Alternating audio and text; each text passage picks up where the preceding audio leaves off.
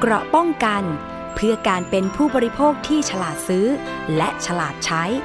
ในรายการ ภูมิคุ้มกัน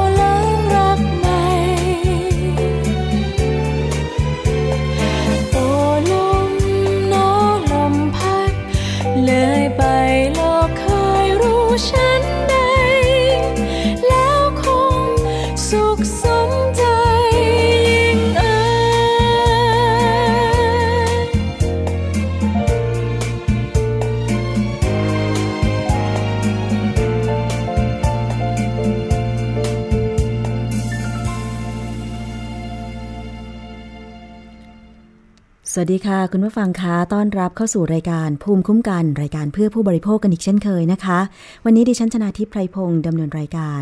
ที่วิทยุไทย PBS www.thaipbsradio.com แอปพลิเคชันไทย PBS Radio แล้วก็รวมไปถึง facebook.com/thaipbsradiofan นะคะ กดไลค์กดแชร์ ให้เพื่อนๆคุณได้รับฟังด้วยก็จะดีอย่างยิ่งเลยทีเดียวค่ะ นอกจากนั้นท่านที่รับฟังอยู่ในต่างจังหวัดนะคะ จากสถานีวิทยุชุมชนที่เชื่อมโยงสัญญาณก็สวัสดีไปยังทุกพื้นที่ด้วยกันแล้วกันนะคะ ไม่ว่าท่านจะอยู่ในจังหวัดไหนก็ตามนะคะ โดยเฉพาะท่านที่ฟังจากสถานีวิทยุในเครือ R Radio วิทยาลัยอาชีวศึกษา 142 แห่งทั่วประเทศเนี่ยนะคะ ก็ขอบคุณมากเลย ติดตามรับฟังกันได้ มีประเด็นอะไรในพื้นที่เกี่ยวกับเรื่องของผู้บริโภคก็ส่งกันเข้ามาได้นะคะ หรือว่าจะเป็นฟังจากวิทยุชุมชนคนหนองย่าไซสุพรรณบุรี FM 107.5เมกะเฮิรตซ์วิทยุชุมชนเมืองนนสัมพันธ์ FM 99.25 และ 90.75เมกะเฮิรตซ์วิทยุชุมชนจังหวัดตราด FM 91.5เมกะเฮิรตซ์วิทยุชุมชนเทศบาลทุ่งหัวช้างจังหวัดลำพูน FM 106.25เมกะเฮิรตซ์วิทยุชุมชนคนเมืองลี้จังหวัดลำพูน FM 103.75เมกะเฮิรตซ์และวิทยุชุมชนปฐมสาครจังหวัดสมุทรสาคร FM 106.25เมกะเฮิรตซ์อันนี้ก็ถือว่าเราจะได้มาเจอเจอกัน ฟังเรื่องฟังสิ่งดีๆ ที่เป็นประโยชน์ด้วยกันนะคะ คุณผู้ฟัง วันนี้ค่ะ ก็เช่นเคยมีเรื่องหลากหลายเลยมาฝาก โดยเฉพาะตอนนี้เราต้องไปตามกันต่อเนื่องเลยทีเดียว เกี่ยวกับเรื่องของไขมันทรานส์ค่ะ หลังจากที่กระทรวงสาธารณสุขโดยออยเนี่ยนะคะ มีการประกาศ ในราชกิจจานุเบกษาเรื่องห้ามนำเข้า ผลิตและจำหน่าย ไขมันทรานส์ในประเทศไทย นับจากวันที่ประกาศ ในราชกิจจานุเบกษาภายใน 160 วัน ซึ่งก็จะมีผลนะคะในประมาณเดือนมกราคมปี 2562 ที่ประเทศไทยจะต้องปราศจากสินค้าหรืออาหารที่มีไขมันทรานส์ เนื่องมาจากว่า ข้อมูลทางการแพทย์ได้ชี้ชัดแล้วนะคะว่า ไขมันทรานส์นั้นเนี่ยมีผลทำให้เกิดโรคหัวใจและหลอดเลือด หลายประเทศทั่วโลกได้ทำการยกเลิก การใช้หรือว่าการห้ามไม่ให้มีไขมันทรานส์ในอาหารต่างๆแล้ว แล้วก็ได้มีข้อกำหนดไว้ในฉลาก แต่ว่าประเทศไทยเป็นเพียงข้อแนะนำจะเห็นว่าสินค้าหลายชนิดนะคะเมื่อฟัง ขนมคุกกี้ ขนมปัง เนย เทียม มาการีน อันนี้ก็เป็นสินค้าที่เราอาจจะบริโภคกันอยู่ในชีวิตประจำวัน แล้วก็ไม่รู้ตัวว่ามันมีไขมันทรานส์อาหารฟาสต์ฟู้ดอาหารทอดซ้ำโดยใช้น้ำมันทอดซ้ำเนี่ยนะคะ ตอนนี้อยู่ในขายตรงนี้ด้วยออยประกาศยกเลิกการใช้ไขมันทรานส์ให้มีการปรับตัวภายใน 180 วันหรือประมาณ 6 เดือนทำให้ทั้งวงการแพทย์ ทั้งหน่วยงานคุ้มครองผู้บริโภค เรียกร้องให้มีการตรวจสอบผู้ประกอบการ ที่ผลิตอาหารต่างๆ เหล่านี้เนี่ยให้ปฏิบัติตามประกาศของออยฉบับนี้ ในการควบคุมอาหาร ควบคุมขั้นตอนการผลิตอาหารไม่ให้เกิดไขมันทรานส์ให้เป็นไปตามกฎหมาย ซึ่งทางด้านคุณสารีอองสมหวังเลขาธิการมูลนิธิเพื่อผู้บริโภค ก็บอกว่าเห็นด้วยที่สำนักงานคณะกรรมการอาหารและยา ออกประกาศห้ามผลิตนำเข้าหรือจำหน่ายไขมันทรานส์ ซึ่งการใช้เวลา การให้เวลา 180 วัน ก่อนประกาศจะมีผลบังคับใช้ น่าจะเพียงพอที่ผู้ประกอบการจะปรับตัวและปรับปรุงสูตร พร้อมทั้งเรียกร้องให้สำนักงานคณะกรรมการอาหารและยา ตรวจสอบให้ผู้ประกอบการทำตามประกาศดังกล่าวด้วย อันนี้ก็เป็นในฝั่งของผู้บริโภค คุณผู้ฟังล่ะคะ มีความคิดเห็นเป็นอย่างไร ในการที่ทางออยมีประกาศเรื่องการห้ามนำเข้าผลิตหรือจำหน่าย สินค้าที่มีไขมันทรานส์และให้เวลา 180 วันในการปรับปรุงตัว ในการเก็บออกจากท้องตลาด หรือว่าปรับปรุงสูตร โดยเฉพาะร้านอาหารฟาสต์ฟู้ดเนี่ยนะคะมีหลายสาขาในประเทศไทย มีหลายยี่ห้อในประเทศไทย จะปรับตัวทันหรือไม่ เพื่อไม่ให้มีอาหารที่มีการปนเปื้อนของไขมันทรานส์ซึ่งวันก่อนเรานำเสนอไปแล้วนะคะ ไขมันทรานส์คืออะไร แต่ว่าวันนี้เราจะมาฟังชัดๆ จากฝั่งคุณหมอกันอีกครั้งหนึ่งค่ะว่าทำไมทั่วโลกถึงให้ความสำคัญกับการป้องกันไม่ให้มีไขมันทรานส์ในอาหารที่เรากินเข้าไป ซึ่งอย่างสหรัฐอเมริกาเนี่ยมีการประกาศห้ามไม่ให้มีไขมันทรานส์ในอาหาร หรือว่าสินค้าประเภทอาหารต่างๆเนี่ยนะคะ คือมีการควบคุมปริมาณไขมันทรานส์ในอาหารเนี่ยไปตั้งแต่ปีที่แล้วแล้ว แต่ว่าไทยเนี่ยเพิ่งมาประกาศปีนี้ แต่ว่าจะมีผลประมาณเดือนมกราคมปี 2562 ไปฟังข้อมูลค่ะ จากทางด้านของแพทย์หญิงประพิมพร ฉัตรานุกูลชัยนะคะ แพทย์ผู้เชี่ยวชาญสาขาโภชนวิทยาและชีวเคมีทางการแพทย์ คณะแพทยศาสตร์โรงพยาบาลรามาธิบดี เกี่ยวกับอันตรายของไขมันทรานส์และก็คำแนะนำสำหรับผู้บริโภคไปฟังจากคุณหมอประพิมพรค่ะจริงๆทรานแฟตเนี่ยมันมีข้อมูลมาค่อนข้างนาน แล้วก็ค่อนข้างชัดเจนเลยว่ามันเป็นตัวที่ ไม่มีข้อดีเลยนะคะ ในแง่ของอาหารเนี่ยอาหารบางอย่างเราก็จะบอกว่าทานได้แต่ทานน้อยๆนะคะเพราะมันมีข้อดีข้อเสียและมีข้อดี แต่ตัวทรานแฟตเนี่ยทางการแพทย์เราถือว่ามันค่อนข้างชัดเจน ว่ามันไม่มีผลดีอะไรกับร่างกาย เนื่องจากว่าไขมันตัวเนี้ยมันจะเป็นไขมันที่ผ่านขบวนการจากการดัดแปลงคือนำน้ำมันพืชนะคะชนิดที่ไม่อิ่มตัวมาเติมไฮโดรเจนบางส่วนทำให้มันกลายเป็นของแข็งคือกลายเป็นมาการีนแล้วก็เนย เนยเทียม พวกเนยเทียมมาการีนเนยขาวชอตทนนิ่งพวกเนี้ยซึ่งเรารู้ว่าหลังจากที่คนไข้รับประทานเข้าไปเนี่ยเขาจะเกิดระดับไขมันในเลือดผิดปกติ ไม่ว่าจะเป็นไขมันที่ไม่ดีที่เพิ่มสูงขึ้นคือตัว LDL นะคะแล้วก็ตัว D คือ HDL เนี่ยลดต่ำลง นอกจากนั้นยังทำให้เกิดกระบวนการอักเสบในร่างกาย ข้อมูลทางการแพทย์เราชัดเจนเลยว่าการรับประทานทรานแฟตเนี่ยจะเพิ่มอัตราการเกิดโรคหัวใจแล้วก็หลอดเลือด ค่ะฉะนั้นเนี่ยมันก็เริ่มมาตั้งแต่ 10 กว่าปีก่อนนะคะคิดว่าประเทศแรกที่เริ่มแบนทานแฟตเนี่ยคือเดนมาร์กนะคะส่วนหลาย ๆ ประเทศในยุโรป แล้วก็แคนาดาออสเตรเลียเขาก็จะมีกฎหมายที่จะบอกว่าจะต้องระบุปริมาณทรานแฟตใน nutrition fact คือต้องระบุในฉลากโภชนาการว่ามีอยู่เท่าไหร่ และมีข้อกำหนดว่ามันจะมีไม่ควรมีทรานแฟตเกินกี่กรัมต่อ 1 หน่วยบริโภคนะคะ หรือว่าในสหรัฐอเมริกาเนี่ยก็สักปี สามปีก่อน 2015 เขาก็เริ่มออกกฎมาว่าจะต้องพยายามให้ลดปริมาณทรานแฟตในอาหาร ซึ่งเขาก็กำหนดว่าภายใน 3 ปีหลังจากปี 2015 ก็คือปีนี้ในประเทศเขาไม่น่าจะมีอาหารที่มีทรานแฟตเป็นองค์ประกอบอยู่นะคะ เพราะฉะนั้นนี่ข้อมูลมันค่อนข้างชัดเจนว่าตัวทรานแฟตเนี่ยมันมีโทษชัดเจนแล้วก็ไม่ไม่ไม่ผลไม่มีผลดีต่อร่างกายค่ะ ไขมันทรานคือเรากินเข้าไปนะคะมันก็จะมีหลายการศึกษานะคะแต่หลาย ๆ การศึกษาก็ออกมาตรงตรงกันว่าคนไข้ที่กินทรานแฟตเพิ่มขึ้นคือไขมันทรานเพิ่มขึ้น หรือว่าลดการบริโภคน้ำมันบางอย่างแล้วกินไขมันทรานเพิ่มขึ้น อันนี้เขาจะเกิดโรคหัวใจแล้วก็หลอดเลือดมากขึ้น ก็คือคนไข้จะมีโอกาสที่จะเกิดโรค heart attack คือโรคกล้ามเนื้อหัวใจขัดเลือด โรคหลอดเลือดสมองเพิ่มขึ้น รวมถึงข้อมูลใหม่ๆเนี่ยบางอันก็บอกว่ามีผลเกี่ยวกับโรคเรื้อรังอื่น ๆ ด้วย เช่นอาจจะส่งผลเกี่ยวกับเรื่องของความจำแล้วก็โรคต่างๆ อย่างอื่นได้ด้วยค่ะ คือข้อมูลในบ้านเราเนี่ยค่อนข้างค่อนข้างจะบอกว่ายังไงดี คือข้อมูลในประเทศไทยเนี่ยเนื่องจากว่าเราไม่มีการกำหนด ว่าจะต้องระบุปริมาณทรานแฟตอยู่ในฉลากโภชนาการ เพราะฉะนั้นเนี่ยเวลาที่หมอสอนคนไข้ หรือว่าผู้ที่บุคลากรทางการแพทย์ฟังหมอก็ต้องบอกว่าประเทศเราไม่ระบุนะว่ามีทรานแฟตหรือเปล่า เราจะเห็นในฉลากโภชนาการก็ต่อเมื่อเป็นอาหารที่นำเข้านะคะฉะนั้นเวลาที่เราดูถ้าเกิดเป็นอาหารที่มีฉลากโภชนาการเราก็ต้องมานั่งอ่านว่ามันมีส่วนประกอบของเนยเทียม เนยขาว หรือว่าพวกมาการีนหรือเปล่า ซึ่งพวกนี้มันจะเป็นองค์ประกอบที่มักจะมีทรานแฟตอยู่ แต่ถ้าเป็นอาหารที่เรียกว่าเป็นอาหารตาม ทั่วๆไปที่เราซื้อกันเนี่ยอันนี้เราจะไม่ทราบว่ามีหรือเปล่า เนื่องจากเราก็ไม่ทราบว่าผู้ผลิต เขาใช้น้ำมันจากแหล่งไหน ใช้น้ำมันอะไรเป็นองค์ประกอบค่ะ แต่ทีนี้ต้องต้องต้องขอพูดอีกนิดนึงว่า พอเราพูดบอกว่าทรานแฟตเนี่ยคือน้ำมันพืชที่ผ่านกระบวนการ อันนี้คนไข้ชอบเข้าใจผิดหรือประชาชนฟังแล้วจะคิดว่าน้ำมันพืชไม่ดี ซึ่งไม่ใช่นะคะ น้ำมันพืชก็คือน้ำมันพืชทั่วๆไปเป็นไขมันไม่อิ่มตัว ซึ่งทางการแพทย์เราจะบอกว่าทานแล้วมันจะดีต่อสุขภาพ แต่ไอ้น้ำมันพืชที่ไปผ่านกระบวนการ partially hydrogenated อันนี้คือเติมไฮโดรเจนเข้าไปทำให้มันเป็นรูปกลายเป็นของแข็ง ถึงจะมีทรานแฟตไม่รวมกับน้ำมันพืชที่เป็นขวดๆหรือว่าที่เรารับประทานกันทั่วไปคนละอันกันค่ะส่วนใหญ่เป็นอาหารประเภทไหนคะคุณหมอที่มันจะมีส่วนผสม ค่ะก็คือถ้าพูดพูดพูดโดยรวมๆก็เป็นพวกเบเกอรี่นะคะแล้วก็เป็นพวกฟาสต์ฟู้ดนะคะอย่างข้อมูลของสถาบันวิจัยโภชนาการที่เพิ่งทำออกมาล่าสุดเขาก็เอา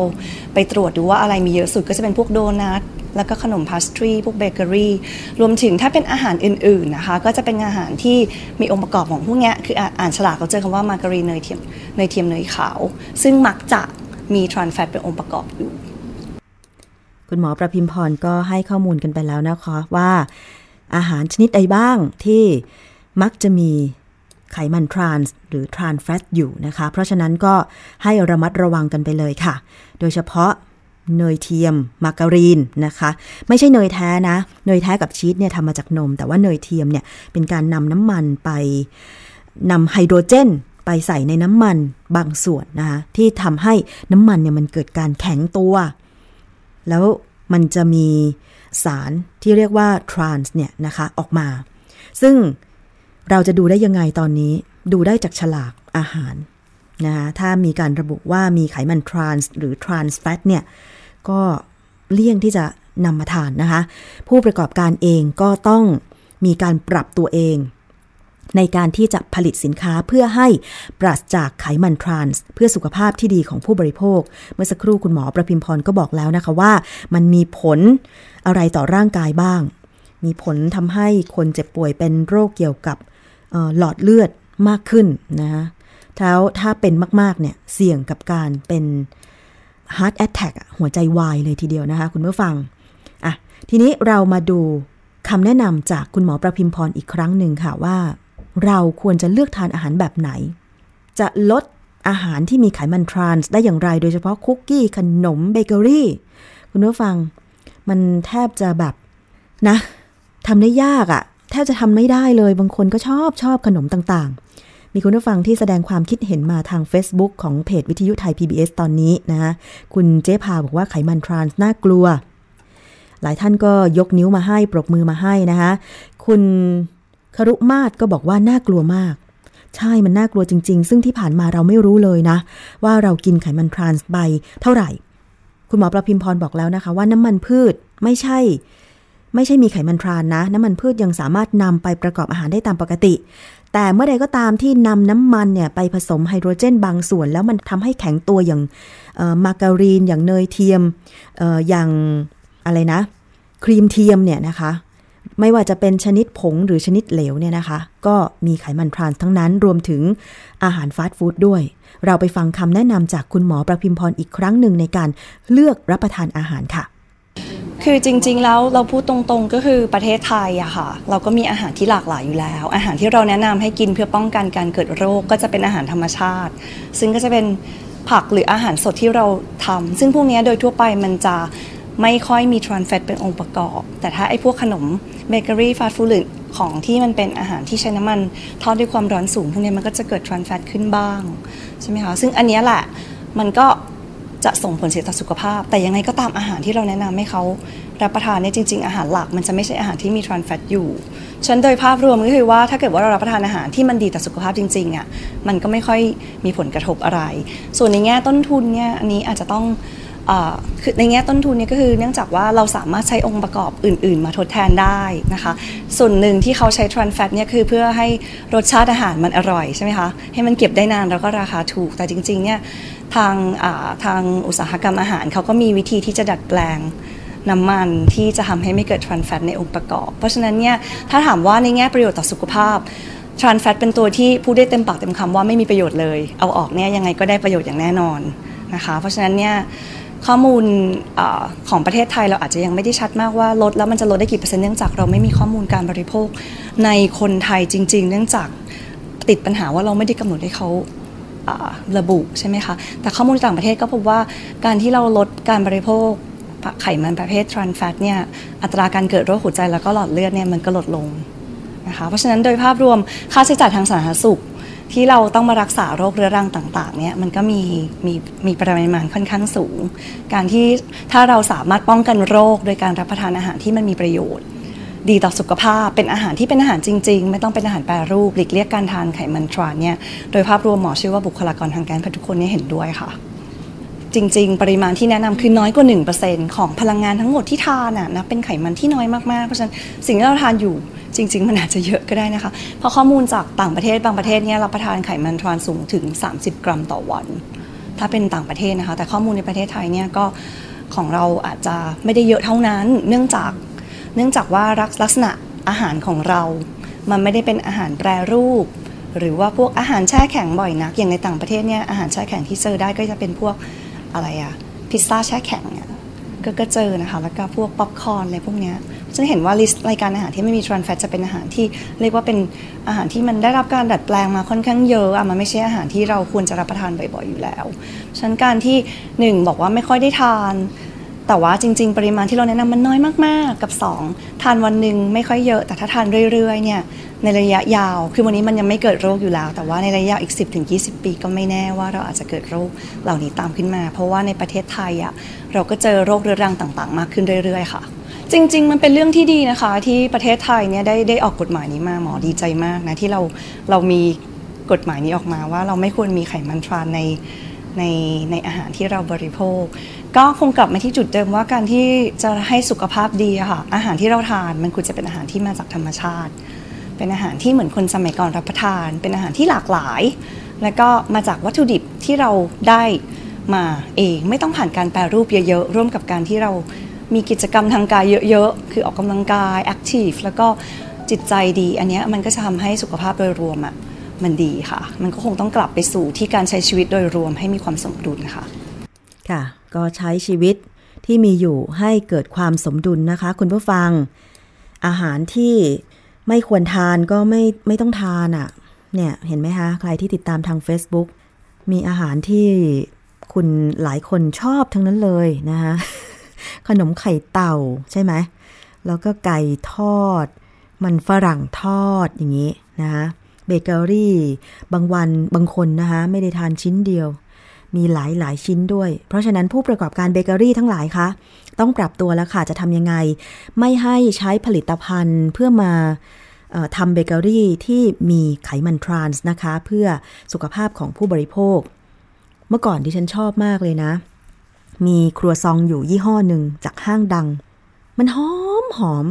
เวลายิ่งเขาอบมาจากเตาใหม่ๆ นี่ต้องไปต่อคิวซื้อเลยนะคะครัวซองต่างๆ ที่ไหนได้ อ๋อเขาใช้เนยเทียม ในการอบเนยเทียมก็ทำมาจากน้ำมันใช่ไหมคะ มันไม่ใช่เนยแท้ มันไม่ใช่โปรตีน มันเป็นน้ำมันที่มาผ่านกระบวนการเติมไฮโดรเจนเนี่ยแหละแล้วก็เอามาผลิตเป็นไขมันทรานส์นะคะ ให้เรากินกัน เพราะฉะนั้นต้องปรับสูตรแล้วค่ะ ถ้าไม่ใช้เนยเทียมจะใช้อะไรดี อาจจะต้องมีต้นทุนที่สูงขึ้น แต่ว่าก็ต้องยอมเพราะว่าต้องทำตามประกาศของออยนะคะออยประกาศแล้วว่า ห้าม ผลิตนำเข้าหรือจำหน่ายไขมันทรานส์ให้เวลา 180 วันก่อนที่ประกาศจะมีผล ซึ่งก็น่าจะอยู่ที่ประมาณกลางเดือน มกราคมปี 2562 หลายประเทศตื่นตัวกันแล้วนะคะ อย่างเดนมาร์กที่คุณหมอประพิมพรบอกไปเขาไม่มีการใช้ไขมันทรานส์เมื่อ 10 ปีที่แล้วแล้วด้วย แล้วอย่างอเมริกาเนี่ยมีผู้ประกอบการฟาสต์ฟู้ดเยอะมากเลย ก็มีการประกาศปลอดการใช้ไขมันทรานส์กันแล้ว ประเทศไทยที่ผ่านมาก็ มีเพียงข้อแนะนำว่าไม่ควรบริโภคไขมันทรานส์ แต่ไม่มีข้อกำหนดว่า อาหารแต่ละชนิดไม่ควรมีไขมันทรานส์เกินปริมาณเท่าไหร่ แต่จริงๆแล้วเนี่ยข้อแนะนำในการบริโภคถ้าสมมติว่ามันเลี่ยงไม่ได้จริง ๆ ไขมันทรานส์เนี่ยก็ควรกินไม่เกิน 1%ของปริมาณพลังงานทั้งหมดต่อวันที่เรากินเข้าไป เราไม่รู้หรอก เพราะว่าบางวันไม่ใช่บางวันสิ ทุกวันนี้เราก็ไม่รู้เหมือนกันว่า เราทานอาหารไปปริมาณเท่าไหร่ กี่กรัมใช่ไหมคะคุณผู้ฟัง ทั้งอาหารทั้งขนมทั้งน้ำหวานอุ้ยบางคนกินกาแฟใส่ครีมเทียม วันละสองสามแก้ว รู้ไหม มันมีครีมเทียมปริมาณเท่าไหร่นะคะเอาละค่ะ ขอบคุณมากเลยที่ติดตามรับฟังกัน รับชมกันนะคะ รายการภูมิคุ้มกันก็เป็นรายการเพื่อผู้บริโภคนำสิ่งที่คิดว่าจะดีที่สุดสำหรับผู้บริโภคมาฝากคุณผู้ฟังกัน มีท่านที่ ทักทายกันเข้ามา ขอบคุณทุกท่านเลยนะคะ ทาง Facebook ของเพจวิทยุไทย PBS บอกว่าคุณหลันบอกว่าติดดูข่าวไทย PBS มาก ขอบคุณค่ะ ติดตามกันต่อไปนะคะ คุณสมศักดิ์บอกว่า อาหารที่ไม่ต้องใช้เงินซื้อ กินเข้าไปอยู่บ้านนอก ตามป่า ตามเขาแล้วอะโอเค ใช่ใช่นะคะ อาหารพื้นบ้านผักตามฤดูกาลอะไรต่างๆ ที่ไม่ผ่านการดัดแปลงมามาก อย่างเช่น พริก ผักลวก ผักจิ้ม อะไรอย่างเงี้ยนะคะที่ไม่ต้องเป็นการกระบวนการแปรรูปอย่างที่เมื่อกี้คุณหมอประพิมพรบอกอย่าง อย่างอเมริกาอย่างเมืองนอกเนี่ยเขามักจะมีอาหารที่ดัดแปลงอาหารแช่แข็งกันเยอะ อย่างป๊อปคอร์นก็เหมือนกันคุณผู้ฟังโอ้ยบางคนไปดูหนังต้องซื้อป๊อปคอร์นที่ไหนได้ โอ้ยป๊อปคอร์นมียี่ห้อมาจากเมืองนอกด้วยนะ มีอะไรนะ ยี่ห้อดัง ๆ เลยต้องไปต่อคิวกันซื้ออะแถวแถวห้างใจกลางเมืองอะที่ไหนได้ มันก็อุดมไปด้วยไขมันทรานส์นะคะ คุณอุบลบอกว่าดูและชมมาจากหาดใหญ่นะคะ แล้วก็คุณคารุมาศบอกว่าดื่มกาแฟดำดีที่สุด ถ้าใครทำได้เนี่ยดีนะ กาแฟเนี่ยมันมีคาเฟอีน แต่ว่ามันก็มีประโยชน์อยู่ด้วยนะคะ ถ้าดื่มกาแฟดำเนี่ย อย่างดรแก้วกังสดานนภัยนักพิษวิทยาก็แนะนำว่ามันดีที่สุดแล้ว เพราะว่าเราไม่ได้เติมน้ำตาลเติมความหวานอะไรเข้าไป ถ้าใครทำได้ดีเยี่ยมเลย แต่ถ้าใครทำไม่ได้ก็ ต้องเลี่ยงไม่ใส่ครีมเทียม อาจจะใส่น้ำเชื่อมเล็กน้อยนะคะแล้วก็เป็นนมสด เป็นนมจืดไปแบบเนี้ยจะดีที่สุดนะคะนมมีโปรตีนใช่ไหมคะ คุณลูกเจี๊ยบบอกว่า อาหารสมัยนี้อะไรเนี่ย สมัยนี้ทนยากต้องระมัดระวังอันตรายนะคะ ใช่ค่ะ คุณคารุมาศบอกไม่กล้าทานอะไรเลยค่ะ ของชอบทั้งนั้น กาแฟดำมาตลอด จริง ๆ แล้ว อย่างที่ดิฉันบอกไปดิฉันเองก็ ชอบนะ โดยเฉพาะคุกกี้ คุกกี้เนยเนี่ยชอบมากเลย แต่ตอนนี้ก็คงจะต้องเพลาๆลงแล้วล่ะ เพราะว่าไม่อยากให้ตัวเองเสี่ยงเป็นโรคเกี่ยวกับหัวใจแล้วก็หลอดเลือด ยิ่งอายุมากขึ้นนะคุณผู้ฟัง ต้องไปตรวจเช็คร่างกายเป็นประจำ โดยเฉพาะโรคความดันโลหิตสูงเนี่ย เมื่อก่อนนะเชื่อไหมว่าคุณแม่ดิฉันก็ ไม่เป็นโรคความดันโลหิตสูง แล้วคุณแม่ก็มั่นใจในตัวเองมาตลอดเลยว่า ฉันไม่มีทางที่จะเป็นหรอก เพราะว่าวิถีการใช้ชีวิตของฉันเนี่ยไม่เสี่ยง เพราะคุณแม่ไม่ชอบทานของทอด จะชอบกินแกงผักน้ำพริกหรืออะไรอย่างเงี้ย แต่สิ่งที่คุณแม่ชอบก็คือปลาหมึก ปรากฏว่าตอนนี้พออายุมากขึ้น 60 แล้วเนี่ย คุณแม่ก็เป็นความดันโลหิตสูง แต่ยังโชคดีที่ไม่ได้เป็นเบาหวานไม่ได้เป็นอะไร ตอนนี้ต้องกินยาคุมความดัน นะคะ เพราะฉะนั้นก็ฝากเตือนกันไว้ค่ะนะไม่ว่าจะเป็นโรคเบาหวานความดันโลหิตสูงโรคหัวใจอะไรต่างๆ ข้อมูลทางการแพทย์ก็บ่งชี้แล้วว่ามันมาจากอาหารการกินของเราทั้งนั้นเลยนะคะ เพราะฉะนั้นก็อย่าชะล่าใจก็แล้วกันนะคะ คุณบัญชาบอกว่า โอเลี้ยงไม่หวานเย็นๆอ่า ถ้าใครทำได้ก็ดีมากนะคะ คุณ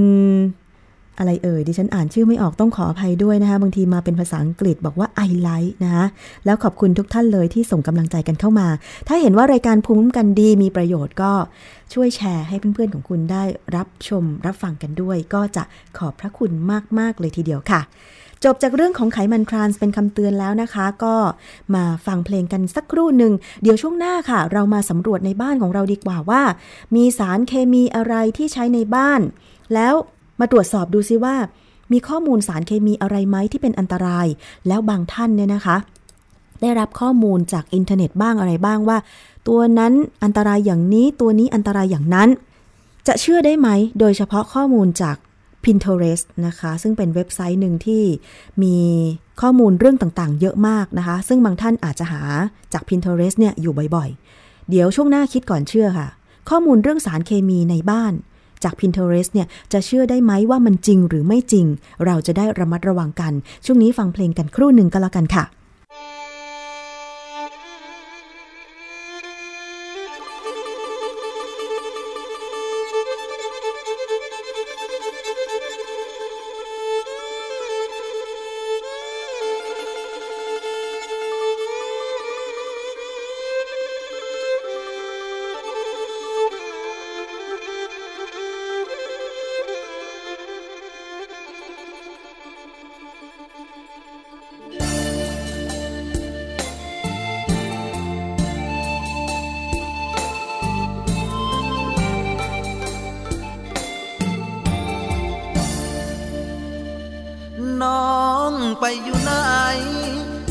ใครไม่รู้วีแวว หลายปีมาแล้ว น้องทิ้งแมวกับแม่เฝ้าเรือน เข้าเมืองลับลาลืมบ้านนาไม่หวนมาเยือน เสียงแตร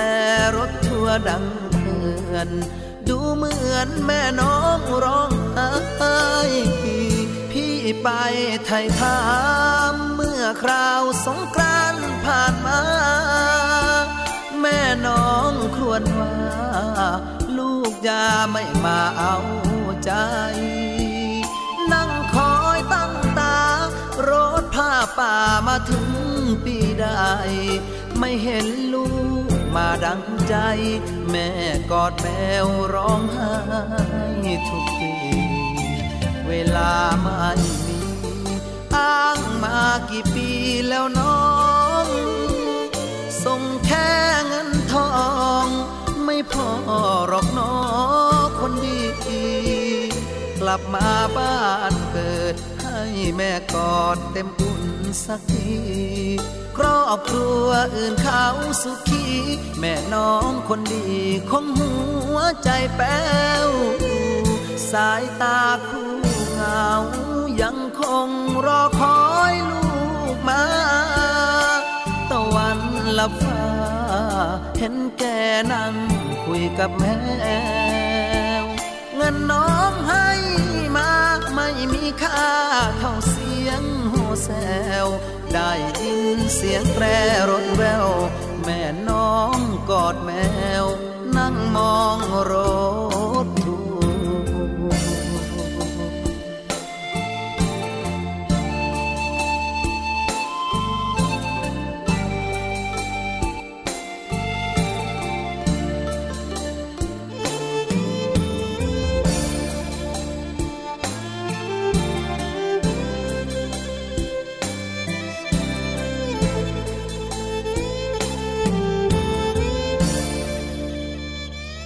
ายตาคู่เหงา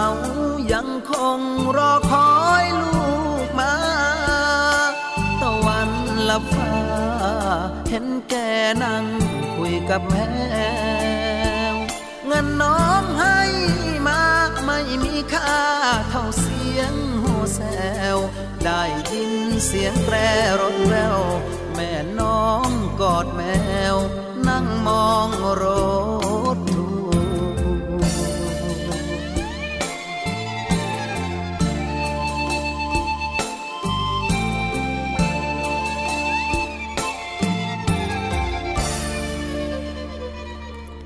ค่ะ ฟังเพลงนี้แล้วรู้สึกคิดถึงบ้านกันไหมคะ คุณผู้ฟัง เป็นงานเพลงลูกทุ่ง คุณไม้พี่รมพรร้องไว้นะคะ ชื่อว่าฝากแม่ไว้กับแมว บางทีเรามาทำงานในเมืองกรุงแบบเนี้ย ก็ทำให้ผู้เฒ่าผู้แก่ พ่อแม่ปู่ย่าตายายอยู่บ้านตามลำพัง อาจจะไม่ใช่อยู่คนเดียวแต่ว่าก็อยู่บางคนก็บางบ้านก็อยู่สองคนตายาย บางบ้านก็อยู่แบบสามคนแต่มีคนแก่ทั้งนั้นเลยอะไรอย่างเงี้ยนะคะทำให้ท่านเหงา ท่านจึงต้องเลี้ยงแมวเลี้ยงหมาไว้เป็นเพื่อนอะไรอย่างเงี้ยนะคะ ซึ่งลูกๆบางคนก็ไม่มีเวลาที่จะกลับไปเยี่ยมบ้านบ่อยๆ แต่ว่าเมื่อมีโอกาสก็มักจะไม่พลาดนะคะ อย่างเช่น วันเข้าพรรษาที่จะมาถึงนี้แหละค่ะ สามารถที่จะไปเยี่ยมบ้านกันได้เนาะหลาย ๆ วันไปทำบุญทำทาน ไปทำนากันด้วย มันเป็นภาพบรรยากาศที่ถ้าใครไม่มีบ้านอยู่บ้านนอกเนี่ยนะ มันนึกภาพไม่ออกใช่ไหมคะ แต่ดิฉันน่ะชอบหน้าฝนนะ หน้าฝนในต่างจังหวัดเนี่ย ไปทางไหนฝนตกชุ่มฉ่ำต้นไม้ใบหญ้าก็สีเขียวเขียวนะคะ มันรู้สึกดีอะดีกว่าหน้าแรงซะอีกนะดิฉันว่า อันนี้เป็นความคิดส่วนตัวนะ คุณผู้ฟังล่ะคะชอบหน้าฝนหรือเปล่า แต่ว่าสิ่งที่ตามมากับหน้าฝนก็คือบางที ถ้าฝนตกมากๆ อย่างเช่นช่วงเนี้ย พายุโซนตินกำลังขึ้นฝั่ง แล้วก็ทำให้ไทยมีผลกระทบด้วยก็อาจจะทำให้มีฝนตก ในหลายพื้นที่แล้วตกหนักด้วยน้ำป่าไหลหลากด้วย อย่างเมื่อวันก่อนก็มีน้ำไหลหลากนะน้ำป่าไหลหลากที่จังหวัดพิษณุโลก โรงเรียนบางแห่งก็ต้องให้นักเรียนกลับบ้านกันก่อน เพราะว่าน้ำมันเริ่มเอ่อท่วมเข้ามาใช่ไหมคะ แต่ว่าถ้ามีการป้องกันสาธารณภัยเหล่านี้อย่างดี เช่น การซ้อมแผนอพยพ ประชาชน หรือการรักษา ภูมิประเทศ สภาพแวดล้อมให้สามารถรับมือกับภัยพิบัติธรรมชาติน้ำท่วมแบบนี้ได้เนี่ยก็จะดีมากๆเลยทีเดียว เพราะว่ามนุษย์เราคงจะหลีกพ้นจากภัยธรรมชาติไม่ได้ ไม่น้ำท่วม ไม่ฝนตก ไม่ไฟไหม้ ไฟป่า ก็ดินถล่ม หรือมีภัยธรรมชาติอื่น ๆ อีก แต่ว่าเราจะเรียนรู้และศึกษาอยู่กับภัยธรรมชาติอย่างนี้ให้รอดปลอดภัยได้อย่างไร นั่นเป็นสิ่งที่มนุษย์เราควรที่จะมีการเตรียมพร้อมไว้อยู่เสมอนั่นเองนะคะ คุณผู้ฟัง เอาละค่ะ ช่วงนี้เราไปฟังคิดก่อนเชื่อกับดรแก้วกังสดานอัมภัย นักพิษวิทยากันต่อเลยดีกว่า ข้อมูลสารเคมีในบ้านจาก Pinterest เชื่อถือได้มากน้อยขนาดไหนไปฟังกันค่ะ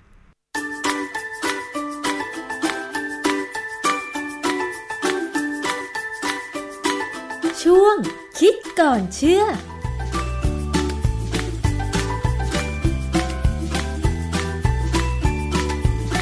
วันนี้เราจะคุยกันเรื่องข้อมูลที่ได้มาจาก Pinterest ซึ่งเป็นโปสเตอร์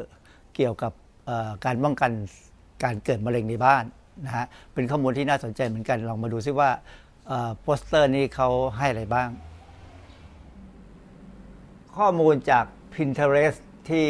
เชื่อได้หรือไม่ได้เนี่ยนะครับ อันนี้อย่างอย่างวันนี้จะยกตัวอย่างที่เขาบอกว่ามีวิธีการที่จะเลี่ยงการเป็นมะเร็ง หรือความเสี่ยงของการเกิดมะเร็งเนี่ยในในบ้านเรา เพราะว่าเวลาเราอยู่บ้านเนี่ยเราก็ต้องใช้สารเคมีหลาย ๆ อย่างนะฮะก็เดี๋ยวเราจะมาดูซิว่ามันมีอะไรบ้างที่พอเชื่อได้อะไรบ้างที่อาจจะต้องคิดดูดี ๆ นะและหาข้อมูลบางทีบางอย่างหาข้อมูลก็ไม่ได้ ตัวอย่างแรกเนี่ยนะก็คือสารเคมีที่เราใช้ในการทำทำความสะอาดบ้าน ซึ่งมีเยอะแยะนะฮะเเขาก็บอกว่าสารเคมีเหล่านี้เพิ่มความเสี่ยงมะเร็งเต้านมของสตรีที่ทำงานบ้านออบอกว่าผู้หญิงเนี่ยซึมซับสารพิษผ่านผิวหนังเข้าสู่ร่างกายราวประมาณ 5 ปอนด์ต่อปี อันนี้เพราะว่าผู้หญิงจับสารเคมีน้ำยานู่นน้ำยานี่นะฮะคืออันนี้หมายความว่าผู้หญิงที่ทำงานบ้านเองนะไม่ได้มีแจวอยู่กับบ้าน ก็บอกแนะนำว่าให้เปลี่ยนไปใช้สารทำความสะอาดที่เป็นมิตรต่อสิ่งแวดล้อม เช่นน้ำต้มสายชูผงความจริงสารเคมีที่เขามีขายในท้องตลาดเนี่ยแล้วเราซื้อมาใช้เนี่ยถ้าเราใช้ให้ใหดีเดี๋ยวควรอ่านฉลากเขาจะบอกวิธีใช้ให้ เช่นให้ใช้ถุงมือก็ควรจะใส่ถุงมือบางทีมันความลำคาญก็ไม่ใส่ถุงมือก็ไปสัมผัสมันเองนะฮะเพราะฉะนั้น สารเคมีส่วนใหญ่ที่ใช้ในเรื่องเกี่ยวกับทำความสะอาดบ้านเนี่ยส่วนใหญ่ไม่ค่อยถึงก็มีปัญหาทำให้เป็นมะเร็งอะไรเท่าไหร่นะมันก็แค่สารเคมีส่วนมากจะเป็นพวกผงซักฟอกซะมากกว่านะครับ เพราะฉะนั้นนนี้ก็ก็ระวังเท่านั้นเองก็เขาก็เตือนไว้ก็ระวังเท่านั้นเองไม่ไม่ถึงกับมีปัญหาอะไรสารเคมีกลุ่มที่สองที่เขาแนะนำว่าให้ระวังนิดนึงก็คือเรื่องของเอ่ออาหารกระป๋องซึ่ง เขาพบว่าจะมีปัญหาที่พบพบตอนนี้เขากำลังกังวลคือเรื่องของ BPA BPA นี่ย่อมาจากคำว่า bisphenol A นะฮะถามว่า BPA นี่มันอยู่ตรงไหนถ้าถ้าใครนึกถึงพวกฝาขวดนะฮะฝาขวดต่างๆเนี่ยเราจะเห็นว่ามันจะมีเขาเรียกว่า lining เป็นจะจะใช้คำว่าปะเก็นก็น่าจะพอได้นะฮะเป็น lining ตรงเนี้ยมันจะเป็นเป็นแผ่นแผ่นพลาสติกอันหนึ่งซึ่งส่วนใหญ่เป็นพวกคล้ายๆซิลิโคน แต่ว่าในการผลิตพวกนี้เขาจะต้องใช้ bisphenol A เนี่ยเข้าไปช่วยด้วย ซึ่งปัญหาที่เจอก็คือว่าถ้าอาหารที่อยู่ในขวดเนี่ยเป็นอาหารที่มีไขมัน เช่น เอายกตัวอย่างง่ายๆ เช่นพวกพวกสเปรย์ต่างๆ พวกไอ้มายองเนส หรือว่าพวกมันกุ้งบันปูที่สกัดออกมาแล้วใส่ขวดบรรจุเนี่ยโอกาสที่ BPA เนี่ยจะหลุดออกมาได้เพราะว่าพวกนี้ละลายในไขมันดีนะฮะ อันนี้เขาก็กลัว ในอเมริกาเนี่ยเคยมีงานวิจัยหลายชิ้นที่เขาเข้าไปตรวจวัดปริมาณของ BPA ในเลือดของคนที่กินอาหารที่เป็นบรรจุขวดพวกนี้ ก็เพราะว่ามันสูงกว่าคนที่ไม่ได้กินอาหารพวกนี้นะฮะก็ในระดับซึ่งมันไม่ถึงกับเป็นอันตราย แต่ว่ามันก็แตกต่างกันอยังเห็นได้ชัดข้อมูลอีกอันหนึ่งที่เขาพูดแล้วค่อนข้างแปลกคือเขาบอกว่าถ้าเป็นในขวดได้เป็นอาหารหมักดองเนี่ย ไอ้พวก BPA เนี่ยมันจะถูกทำลายได้ ซึ่งอันนี้ผมหาข้อมูลวิทยาศาสตร์จริง ๆ มาเสริมไม่ได้ แต่โดยสรุปแล้วเนี่ยกรณีของอาหารบรรจุกระป๋องหรือบรรจุขวดอะไรก็ตามเนี่ยมันจะมี BPA อยู่ก็ถ้าเราเลี่ยงได้กินอาหารสด กินอาหารที่ทำเองก็ก็จะลดปริมาณพวกนี้ไปได้ BPA นี่เป็นสารที่ทำให้ฮอร์โมนแปรปรวนได้นะครับโดยเฉพาะ สิ่งเดี๋ยวเรามีประเด็นประเด็นที่จะพูดถึงก็คือ BPA เนี่ยมันก็มีปัญหาในขวดพลาสติกบางชนิดเอ่อ BPA นี่ทางวิทยาศาสตร์เนี่ยเรา classify ว่า xenoestrogen xeno นี่แปลว่าแปลกปลอมนะฮะสารแปลกปลอมทุกอย่างเนี่ย xeno เป็นภาษาลาตินแปลว่าแปลกปลอมเอสโตรเจนก็คือฮอร์โมนเอสโตรเจนนั่นแหละฮะเพราะฉะนั้น BPA เนี่ย มันจะเป็นสารแปลกปลอม หรือสารหรือพูดง่ายๆคืออาจจะเป็นสารพิษเลยเนี่ยที่มีฤทธิ์เป็นคล้ายๆฮอร์โมนเอสโตรเจน เพราะฉะนั้นมันจึงเข้าไปรบกวนระบบการทำงานของฮอร์โมนในในร่างกายเราโดยเฉพาะผู้หญิงนะฮะสูตรมันก็เป็นอย่างที่เห็นเนี่ยนะฮะว่าที่เขากำลังกังวลก็คือว่าไอ้เจ้า BPA เนี่ยมันมักจะเป็นตัวองค์ประกอบหนึ่งในการทำขวดพลาสติกที่เราเรียกว่า polycarbonate ความจริง polycarbonate เนี่ยเป็นพลาสติกที่แข็งแรงนะฮะแล้วค่อนข้างจะไม่มีปัญหาสักเท่าไหร่ ยกเว้นถ้าทำให้มันเกิดการเป็นร่องรอยมีการแตกหักอะไรคือมีรอยขูดขีดเนี่ย BPA ก็อาจจะมีสิทธิ์หลุดออกมาได้บ้างนะแต่โดยทั่วไปเนี่ยไม่ค่อยมีปัญหา แต่จะมีปัญหามากถ้าสมมุติว่าขวดนี้เป็นขวดนมนะในยุโรป ในสหภาพยุโรปในแคนาดา แล้วก็ในหลาย ๆ รัฐของอเมริกาตอนนี้ห้ามขายขวดนมเด็กที่ทำด้วย polycarbonate หรือถ้าทำด้วย polycarbonate ก็ต้องไม่มี BPA เพราะว่าเขากลัวว่า BPA เนี่ยจะไปทำให้เด็กเนี่ยมีความผิดปกติ เนื่องจากมันไปรบกวนระบบฮอร์โมนในการเจริญเติบโตของเด็กเหมือนกันนะฮะโดยเฉพาะเด็กถ้าโตขึ้นมาในอนาคตเนี่ยเด็กผู้หญิงจะอาจจะมีปัญหาได้ความจริงเรื่องนี้ก็เป็นเรื่องที่ จะถามว่าเป็นเรื่องใหญ่ไหมก็ไม่ถึงก็ใหญ่มากนัก แต่ถามว่าเป็นเรื่องที่ระวังได้ไหมระวังได้ก็ดี แต่กรณีขวดโพลีคาร์บอเนตที่ใส่น้ำเย็นธรรมดานี่คงไม่ควรจะมีปัญหาเท่าไหร่นะเพราะนั้นยังไม่ต้องไปกลัวมากนะฮะก็ยังมีการใช้อยู่อเมริกายังใช้อยู่ไอ้ยุโรปอะไรก็ยังใช้อยู่เพียงแต่ว่าเขาเลิกในขวดนมเด็กแค่นึงเพราะเด็กนี่ยังระบบทำลายสารพิษยังยังไม่แข็งแรง ข้อที่สามในรูปที่ผมไปเก็บมาจาก Pinterest ที่เขาบอกก็คือว่า เขาบอกว่าให้พยายามกินอาหารที่เป็นอินทรีย์นะกรณีของการกินอาหารที่เป็นอินทรีย์เนี่ยเพื่อต้องการที่จะเลี่ยงสารกำจัดศัตรูพืชคำว่าสารกำจัดศัตรูพืชเนี่ยเป็นคำที่ถูกต้องทางวิชาการที่สุด เพราะว่ามันมาจากคำว่าเพสติไซด์นะฮะไม่ใช่ยาฆ่าแมลงนะเดี๋ยวเราจะคุยเรื่องนี้อีกทีว่า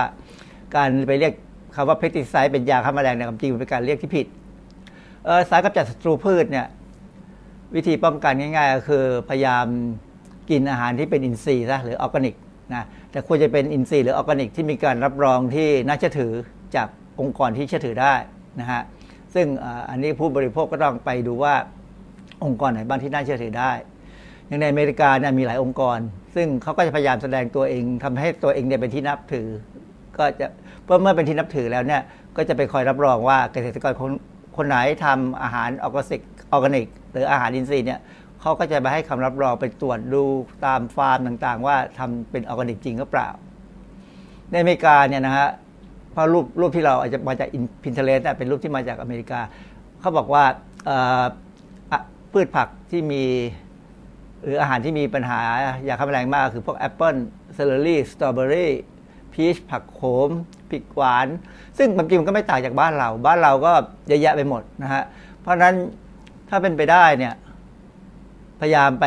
ตลาดนัดที่เขามีขายพวกผักผลไม้ที่มาจากสวนจริง ๆ ซึ่งส่วนใหญ่แล้วหลาย ๆ คนตอนหลังนี่เขาก็จะพยายามเป็นสวนที่เป็นอินทรีย์ซะแล้วเขาก็จะบอกแล้วเราก็คุยกับเขาว่าเขาปลูกไปยังไง คือปัญหาของของผู้บริโภคคือบางทีเราไม่รู้จักคนขาย แต่ถ้าเรารู้จักคนขายเนี่ยก็อาจจะถามวิธีปลูกของเขาถ้าเขาบอกว่าเขาเขาปลูกไม่มียาฆ่าแมลงไม่มีอะไรเลยอธิบายได้ว่าทำยังไงเนี่ย มันก็จะทำให้เรามีความปลอดภัยมากขึ้นนะฮะมาซื้ออาหารพวกนี้เรื่องที่สี่นี่เป็นเรื่องที่เขากังวลเรื่องเกี่ยวกับพวกภาชนะนอนสติ๊กที่มีขายในบ้านเราที่ขายใบละเป็นพันๆบาทเลยนะนะฮะจริงราคาเป็นควรจะประมาณ 500 บาทเองเอภาชนะพวกนี้เนี่ยสารที่เคลือบเนี่ยถามว่าเคลือบอยู่ในลักษณะที่เป็นภาชนะนี้อันตรายไหมถ้าเราใช้เป็นเนี่ยมันจะไม่อันตราย มีวิธีเขาจะเวลาเราไปซื้อเนี่ยที่ฉลากเขาจะบอกวิธีใช้ให้ว่าซื้อมาใหม่ ๆ เนี่ย ให้เอาไปเอาเช็ดด้วยน้ำมันพืชก่อน แล้วก็เอาไปให้ความร้อนแต่แล้วก็เช็ดอีกทีหนึ่งเหมือนกันเป็นการเช็ดเช็ดเอาน้ำมันพืชเนี่ยเป็นเช็ดพวกสารตกค้างอะไรที่อาจจะมีอยู่ออกซะจากนั้นเวลาใช้เนี่ยที่เป็นปัญหาของกระทะพวกภาชนะนอนสติ๊กเนี่ยนะฮะที่เป็นปัญหามากคือบางทีเนี่ยมีคนประมาทเลินเล่อ พอเอามาขึ้นตั้งบนไฟปั๊บแล้ว ทิ้งไว้อย่างนั้น ไม่ใส่ไม่เอาอาหารใส่ลงไป ความร้อนมันมามากเรื่อยๆ มันก็จะสามารถจะเผาพวกสารที่เคลือบเนี่ยให้ปล่อยสารพิษออกมาได้นะสารตัวหนึ่งชื่อ PTEF เนี่ยชื่อชื่อมันยาว PTEF เนี่ยจริงเป็นสารตั้งต้นในการทำวัสดุที่ใช้เคลือบนะฮะพอพอใช้ทานไปแล้วเนี่ยมันก็จะไม่มีอันตราย แต่ถ้ามันถูกความร้อนสูงเนี่ยมันจะลอยออกมา เป็นอยู่ในอากาศได้ ซึ่งอันนี้เป็นสารที่พิษไม่พิษก็มีคนเล่าว่าในอเมริกาเนี่ยมันมีคนที่บางทีแม่บ้านเนี่ยชอบเลี้ยงนกแก้วไว้ในครัวเพื่อคุยกับมัน แล้วเวลามีเวลาเอากระทะขึ้นวางบนเตา ซึ่งเปิดไฟแล้วเนี่ยบางทีมีโทรศัพท์มาก็เดินออกไปรับโทรศัพท์ ก็ทิ้งให้กระทะเนี่ยโดนความร้อนสูง พวกสารที่เคลือบเนี่ยก็จะเสียสภาพ ปล่อยออกมาปล่อย APTF เนี่ยลอยออกมาในอากาศ ซึ่งทำให้นกแก้วตาย เป็นประจำอันนี้เป็นพวกแม่เป็นแม่บ้านที่เลอะเลอะนะฮะเพราะฉะนั้นข้อแนะนำก็คือว่า ถ้าเราใช้กระทะพวกนี้เนี่ยเมื่อมันเริ่มร้อนแล้วต้องรีบใส่อาหาร และถ้ามีอะไรมาขัดขวางอยู่ต้องรีบปิดไฟ อันนี้ต้องจำไว้อย่าให้มันเกิดมีสารพวกนี้ออกมาว่าเป็นสารที่หลายๆคนเขาก็สงสัยว่าเป็นสารก่อมะเร็งเหมือนกันนะฮะ ถ้าจะให้ปลอดภัยกว่า แนะนำให้ใช้กระทะสเตนเลสซึ่งสเตนเลสเนี่ยบางทีจะไม่ดีตอนเวลาเราเจียวไข่เนี่ยมันอาจจะไหม้ง่ายนะฮะใช้กระทะนอนสติ๊กนี่ใช้น้ำมันน้อยกว่า แล้วก็ปรับอุณหภูมิดีกว่า แต่ว่ามีกระทะอีกแบบหนึ่งที่เป็นกระทะเซรามิก ซึ่งอันนี้แพงกว่า แต่ค่อนข้างจะปลอดภัยนะฮะแล้วก็ใช้ใช้กับเตาแม่เหล็กได้นะฮะส่วนภาชนะกระเบื้องเคลือบนี่ก็พอใช้ได้ แต่ไม่แนะนำภาชนะที่เป็นอลูมิเนียม เพราะว่าอลูมิเนียมนี่มันไม่ทนกรด ถ้าเราไปผัดหรือไปอาจจะใช้ทำแกงส้มในกระทะอลูมิเนียม หรือหม้ออลูมิเนียมเนี่ยอลูมิเนียมถูกกัดนะฮะอาจจะหลุดออกมาได้บ้างเหมือนกัน ข้อที่5ที่เขาแนะนำไม่หลีกเลี่ยงนะฮะก็คือเรื่องการไปซื้อข้าวโพดคั่ว ซึ่งเธอมันจะเป็นข้าวโพดดิบอยู่ในถุง ในถุงกระดาษ แต่ถุงกระดาษนั้นเขาจะเคลือบสารที่เรียกว่าพวกเทฟลอนเอาไว้นะฮะเพราะฉะนั้นเวลาเขาได้เอาเวลาจะกินเนี่ยก็จะเอาข้าวข้าวโพดคั่วที่อยู่ในถุงกระดาษใส่เข้าไปในไมโครเวฟเลย แล้วก็ตั้งความร้อนตามที่ฉลากก็บอกไว้ เสร็จแล้วมันก็จะได้เป็นข้าวโพดคั่วอยู่ในถุงไว้กินได้ แต่ปัญหาที่มีนักวิจัยเคยทำวิจัยกันนะเขาบอกว่าสิ่งที่จะเป็นปัญหาคือ ไอ้ในข้าวโพดคั่วเนี่ย มันจะใช้สารเจือปนตัวหนึ่ง ซึ่งเป็นตัวให้กลิ่นเนย เป็นเนยเทียมเป็นเนยไม่ใช่เนยจริงนะเป็นกลิ่นเนยในข้าวโพด ซึ่งสารตัวนี้ถ้ามันระเหย เวลาเราเอาไปใส่ไมโครเวฟเนี่ย หายใจเข้าไปจะเป็นอันตรายกับปอด และอีกอันนึงก็คือไอ้สารที่ใช้เคลือบถุงไม่ใช่เทฟลอนนะสารที่ใช้เคลือบถุงเนี่ยคือ polyvinyl chloride คือเป็นพลาสติกบางๆชนิดหนึ่ง เป็นพลาสติกชนิดเดียวกับ wrap ที่เราใช้ wrap อาหารนะฮะpolyvinyl chloride เนี่ยทำมาจาก monovinyl chloride เพราะนั้นเวลาเวลาที่ wave ไปเนี่ย monovinyl chloride ซึ่งอาจจะมีติดอยู่ที่ตัวถุงเนี่ยนะเพราะว่าบางทีมันก็เป็นสารปนเปื้อนกับ polyvinyl chloride ได้ สาร monovinyl chloride เนี่ยเป็นสารก่อมะเร็งนะฮะคือมันเป็นโมโนเมอร์ คือในในทางเคมีเนี่ย สารที่เป็นโมโนเมอร์ส่วนใหญ่เนี่ยจะเป็นสารก่อมะเร็ง แต่ถ้าเมื่อไหร่ก็ตามที่มันกลายเป็นสาร poly polymer แล้ว มันก็จะไม่มีฤทธิ์เป็นสารก่อมะเร็ง เพราะฉะนั้นเวลาเขาผลิตโพลิเมอร์เนี่ยเอ่อพวกโพลิเมอร์เนี่ยเขาก็พยายามกำจัดโมโนเมอร์ออกให้หมด แต่ว่าบางทีมันก็เหลือตกค้างอยู่ได้ ก็มีคนสามารถจะตรวจพบได้ว่าไอ้ถุงข้าวโพดเนี่ยมันก็จะมีการปนเปื้อนของ monovinyl chloride อยู่เหมือนกัน เพราะฉะนั้นมันก็ เป็นเรื่องที่เสี่ยงโดยไม่จำเป็น ถ้าเราอยากกินข้าวโพดคั่วก็ไปซื้อข้าวโพดมาแล้วคั่วเอง หรือก็ไปซื้อตามร้านที่เขาขายก็ซื้อเรื่องนะฮะไปซื้อไอ้ที่ใส่ถุงถุงกระดาษเคลือบโพลีไวนิลคลอไรด์มาใช้เนี่ย มันเป็นการเพิ่มความเสี่ยงโดยไม่จำเป็นรูปนี้เป็นข้อมูลเสริมเรื่องข้าวโพดคั่วนะฮะที่เขามีข่าวอยู่ในในเน็ตในพวกออนไลน์หนังสือพิมพ์ออนไลน์ต่างๆนะฮะ ก็บอกว่าเนี่ยเป็นข้าวโพดคั่วที่เสี่ยงต่อการเกิดมะเร็ง เพราะฉะนั้นสารที่เกิดเนี่ยก็ให้ระวังนะฮะอันนี้ก็เป็นเอาพวกข้อมูลมาให้ดูเฉยๆข้อแนะนำอันนี้เขาบอกว่า don't be dangerously pretty ซึ่งก็น่าแปลว่าเลิกสวยอันตราย คือว่าความสวยบางอย่างมันอันตราย แต่ความจริงแล้วความสวยทั้งหมดมันอาจจะดูอันตรายกับทั้งหมดแล้วก็ได้นะฮะ ราะว่าในประเด็นเนี้ยเดี๋ยวอีกวันหนึ่งผมจะพูดเรื่องนี้โดยเฉพาะเลยการเลิกสวยอันตรายเนี่ยก็คือเขาบอกว่าการแต่งหน้าทุกวันเนี่ยเป็นการเพิ่มความเสี่ยงในการดูดซึมสารเคมีเข้าสู่ร่างกาย มีการคำนวณทางวิทยาศาสตร์ ว่ามันเป็นจำนวนหลายปอนต่อปี คือน้ำหนักมันเยอะเป็นปอนเลยนะฮะ ต่อปีคือสารเคมีที่เราเอามาใช้ในการเสริมสวยเนี่ยตั้งแต่รองพื้นไปถึงการเขียนคิ้วเขียนปากอะไรก็ตามในย้อมผมเนี่ยผมเนี่ยมันมีสารเคมีทั้งนั้นก็บอกองค์ประกอบส่วนใหญ่ของเครื่องสำอางโลชั่น แล้วก็สิ่งประทินผิวอื่น ๆ อาจจะไม่ได้ทดสอบในสารทดลองเท่าที่ควร คือปันนี้มันมีประเด็นปัญหาเกี่ยวกับการทดสอบอันตรายของสารสารที่ใช้ในเครื่องสำอางว่ามันไปติด ตอนนี้เขากำลังรณรงค์เรื่องสิทธิของสัตว์ animal right นะฮะ ซึ่งพยายามจะไม่ให้ใช้สัตว์ในการทดลองว่าสารที่เอามาทำเป็นเครื่องสำอางเนี่ยอันตรายหรือไม่ พยายามไปใช้กระบวนการอื่น ซึ่งจริง ๆ แล้วเนี่ยวิธีการที่จะทดสอบได้ดีสุดก็คือการต้องใช้สัตว์ทดลองเนี่ยครับเป็นคือที่เรียนมาทางพิพิธยาเนี่ยมันไม่มีอะไรมาแทนหรอกฮะเพียงแต่ว่ามันถ้าเอามาใช้แทนเนี่ย มันก็เป็นการเพิ่มความเสี่ยงของผู้บริโภค เพิ่มขึ้นไปอีก เพราะว่าสิ่งที่ใช้แทนเนี่ยมันไม่ได้มีชีวิตจิตใจ อาจจะเป็นอาจจะเป็นเซลล์ก็จริง แต่ว่ามันไม่มีระบบเหมือนกับในสัตว์ทดลองจริง ๆ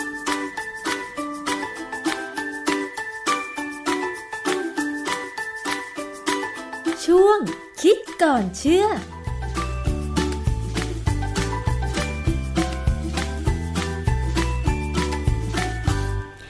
ขอบคุณสำหรับการติดตามรับฟังรายการภูมิคุ้มกันรายการเพื่อผู้บริโภคนะคะ ทุกเรื่องที่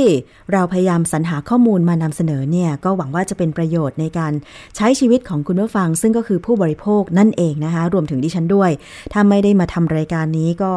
บางทีก็อาจจะเชื่อข้อมูลผิดๆไปนะคะ เห็นโฆษณาอะไรก็เชื่อตามอะไรอย่างเงี้ยโดยโดยขาดการช่างใจ